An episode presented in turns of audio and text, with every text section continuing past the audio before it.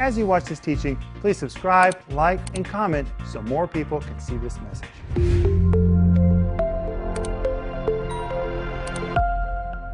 Welcome to Home Group. My name is Rick Renner, and this is Monday. I pray you had a great weekend, and I declare to you in the name of Jesus, this is going to be an awesome week for you. I really believe that. But tonight, Denise and I are going to continue talking to you about foundations of faith. So I want you to go to our website, renner.org, and get your free download. Friends, please do this. I work so hard, me, and my team, we really work hard on these study guides, and it's free. All you have to do is go online at renner.org and download it. It is our gift to you. And when you get this study guide, I think you're going to be so stunned to see what all is in this study guide. It's pages and pages and pages and pages of information. It's going to really help you. You know, Denise, one reason I started these study guides is because so much of the modern charismatic movement really doesn't have verse by verse teaching of the Bible, and they don't have any form of Sunday school or home group. They don't have any kind of systematic teaching of the Bible. But when you and I grew up in the Baptist church, we had our Sunday school quarterly quarterlies, and we read them every Sunday.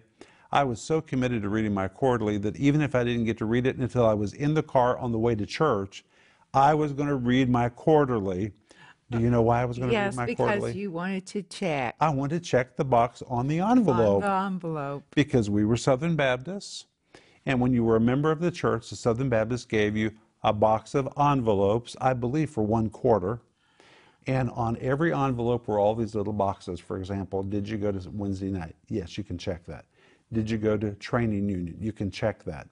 Did you read your Bible? You can check that. Did you go on visitation? Probably you don't even know what that is. You can check that. And there was a little box Did you read your Sunday school lesson?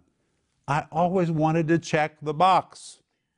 And you know, those quarterlies really made a difference in my life. Well, the modern charismatic movement has no quarterlies, they have no unified teaching that they can hold in their hands mm-hmm. like this.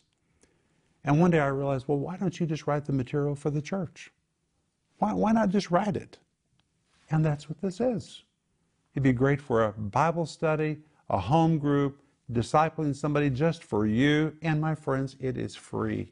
So please take advantage of it. Renner.org. And we're also offering you the whole series. It's 10 parts. Honey, it is really loaded.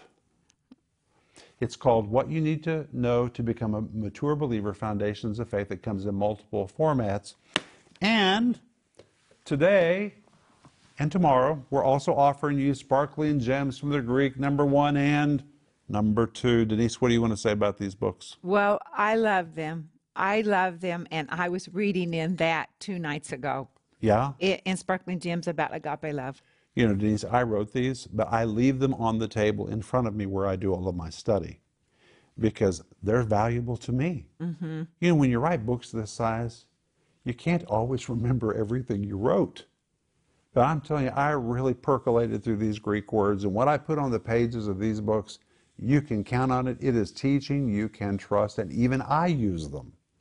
And if you need a really good reference tool, these will help you. They're really daily devotionals. Yeah, and people, we in our meetings, people have come to us and they they hold it they hold it in their hand and they say, we use this every night with our family. And they sit down and read it with their children. It's so awesome. It's so wonderful. And if you're a partner, thank you for being a partner. If you're not, please pray about joining us. When we call people partners, we really mean they are partners with our ministry. And we do not take it for granted that you take this time to be with us. And so thank you so much for being with us. But let's open our Bibles to Hebrews chapter 6 and pick up where we left off Friday. Now, Friday, we were talking about the laying on of hands. We've been covering these central doctrines. The Bible says, themelios, these are to be set in stone in your life. And if you don't know these, then you're not ready to pass into the next level of spiritual growth. That's how important these are. I asked in one previous program, what if some child said, I really want to be a brain surgeon? Well, that's good. That's good. Would you give them education? Or would you give them a scalpel and let them go ahead and start surgery? Of course not. You'd say, well, let's take it one step at a time. That's the way it is in spiritual growth. And many times, just because people are sincere, or they're talented, or they really show desire, we give them a scalpel.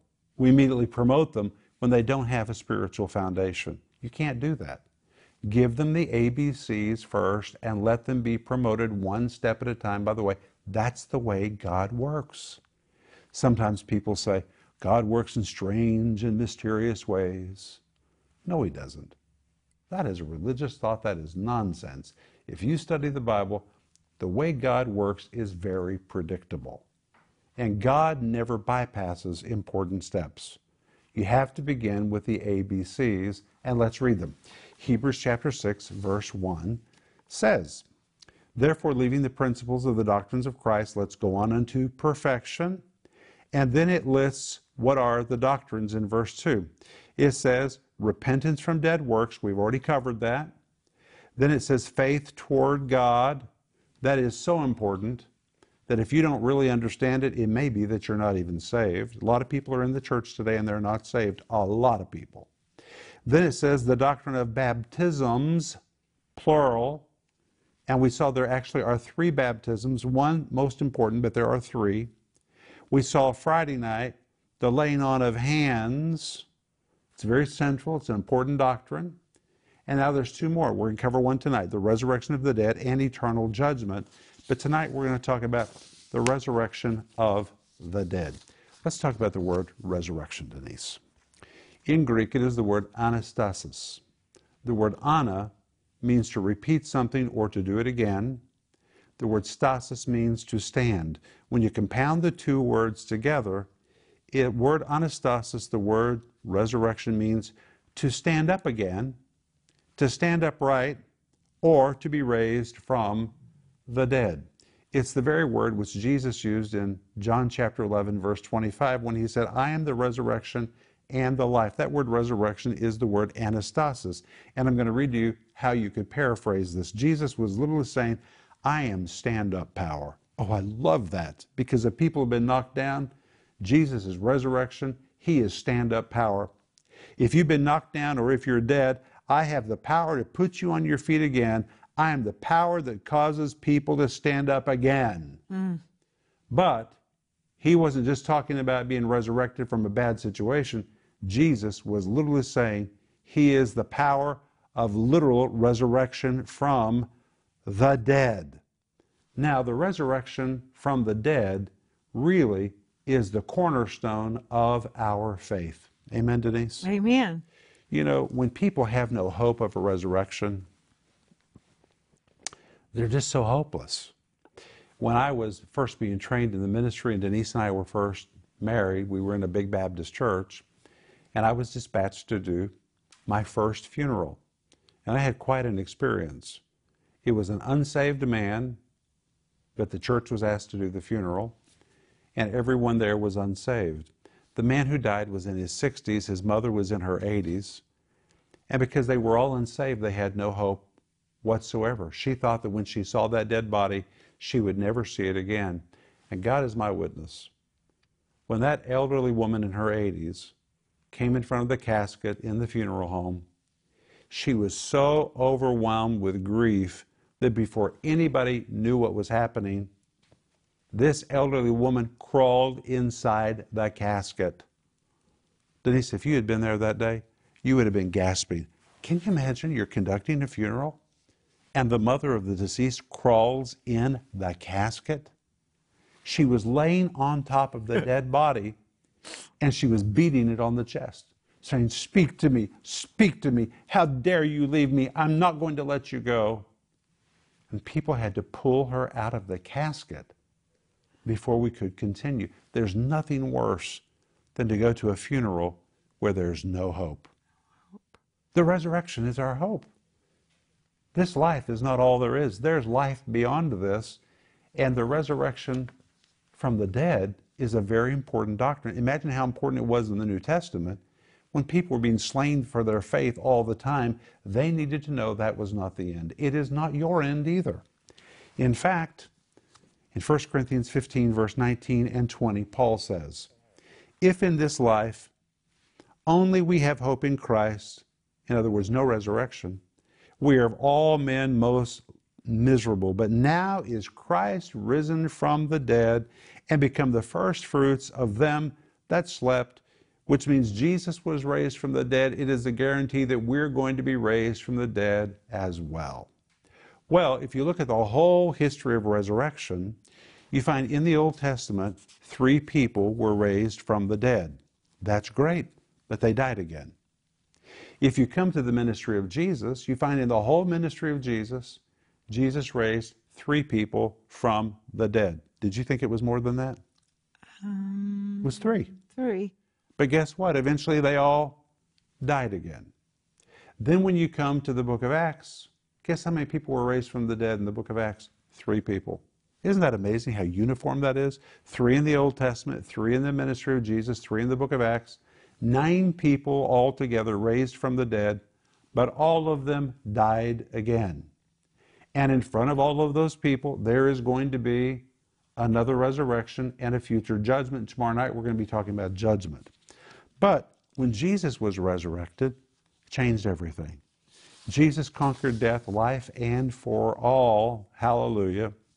And in the future, there are three different resurrections. Not one.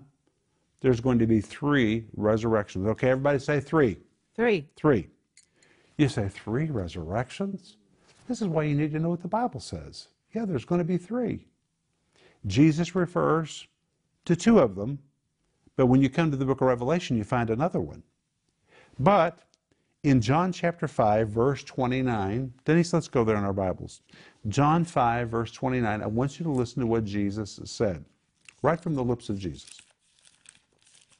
John 5, 29, Jesus said, The dead will come forth. Now listen to this they that have done good unto the resurrection of life. Resurrection number one. They that have done evil unto the resurrection of the damned. So we find there's going to be a resurrection of the righteous, and the resurrection of the righteous includes those that have walked by faith and those that have made Jesus the Lord of their life.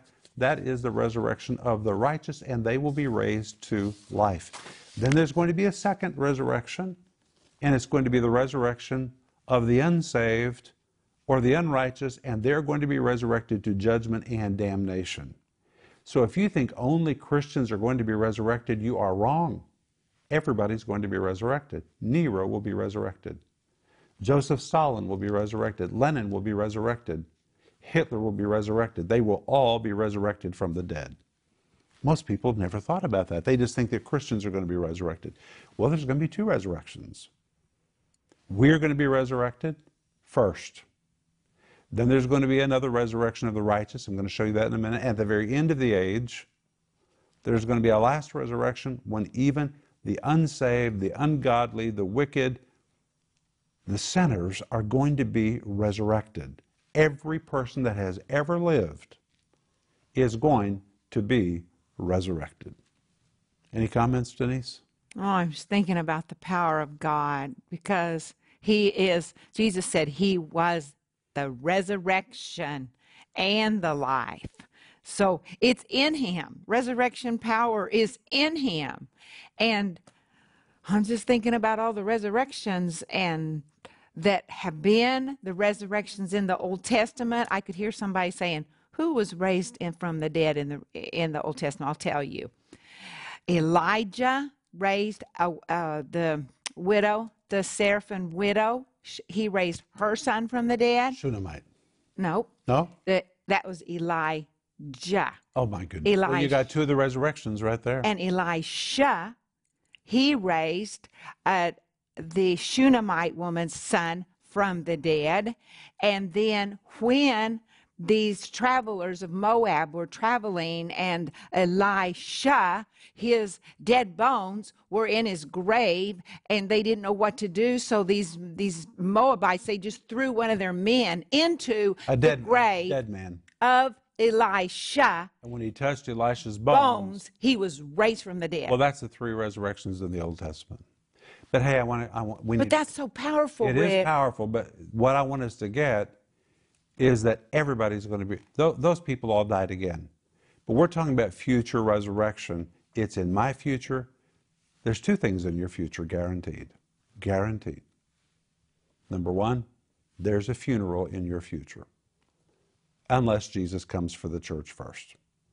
If Jesus doesn't come first, there's a funeral in your future and there is a resurrection in your future, guaranteed to every man on the face of the earth. But Jesus said there will be the resurrection of the righteous, that's saved people that have made Jesus the Lord of their life, unto life. Well, the first time that's going to happen is simultaneous with the rapture of the church. So if you're alive right now, your resurrection is going to occur synchron, synchronized with the rapture of the church. And the Apostle Paul refers to this in 1 Thessalonians chapter 4, verse 17. So let's look at it. In 1 Thessalonians chapter 4, verse 17. Well, let's begin in verse 15. He says, For this we say unto you by the word of the Lord, that we which are alive and remain unto the coming of the Lord shall not prevent them which are asleep.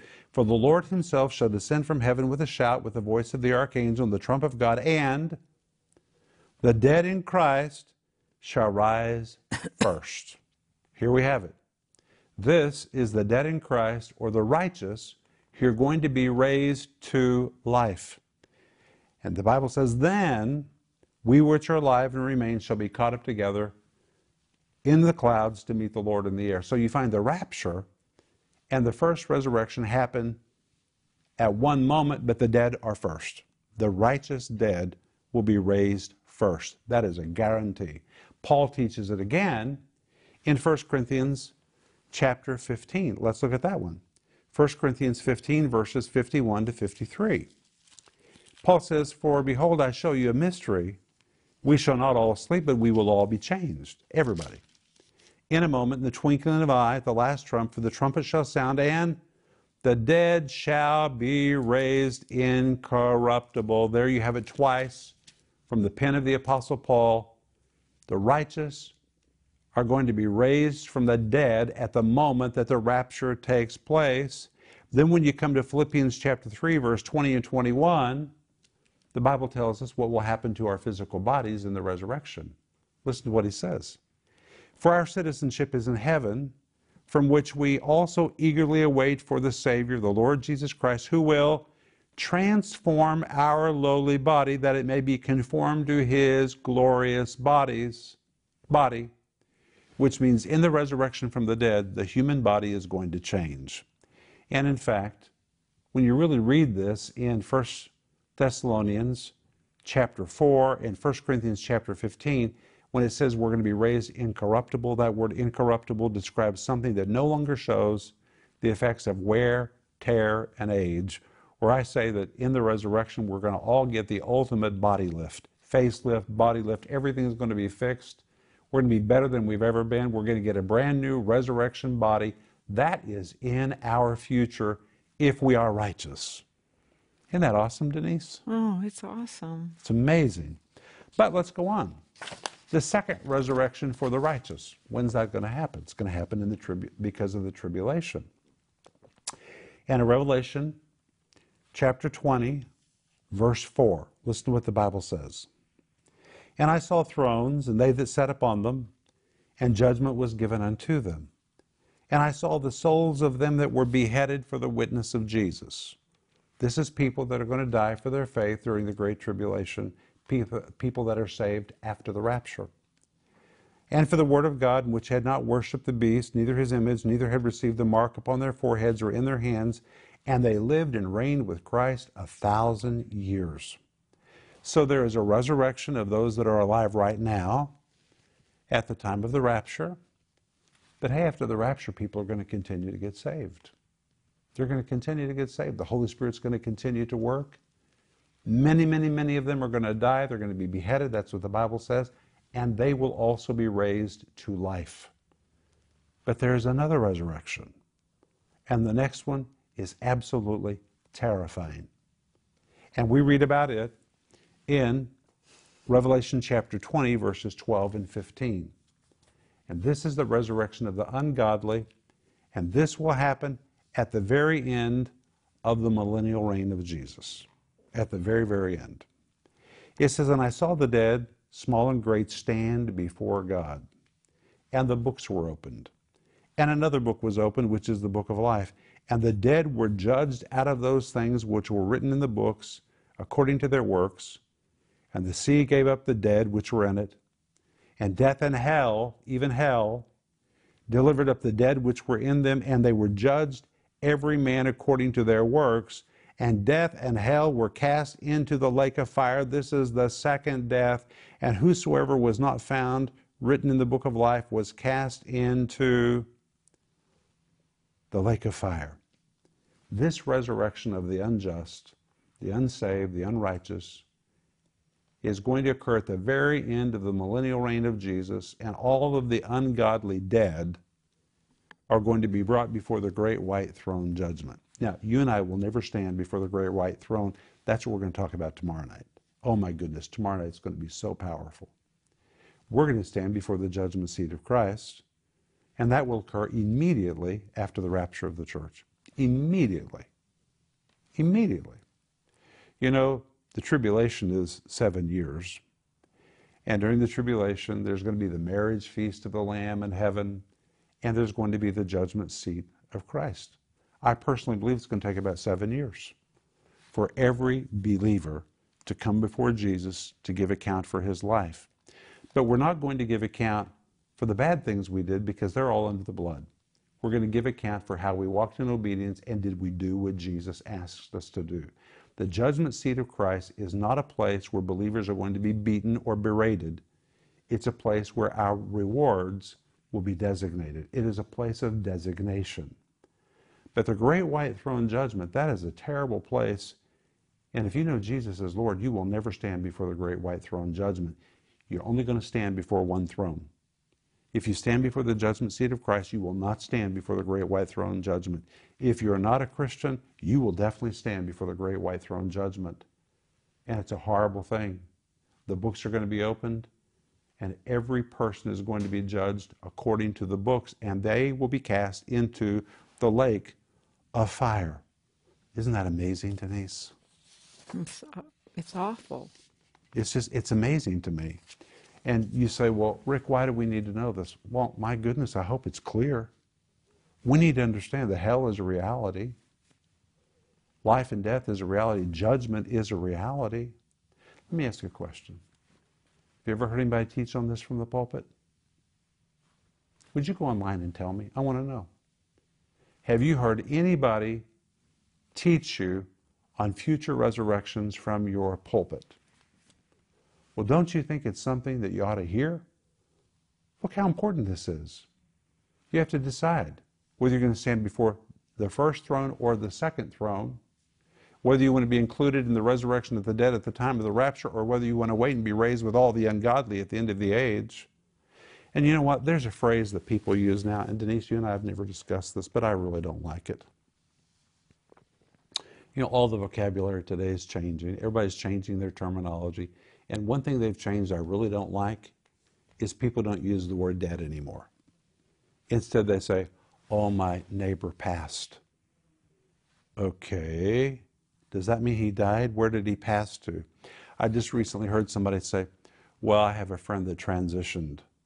People are trying to avoid the reality of death. There's nothing wrong with saying, I have a friend that died. They didn't pass, they died.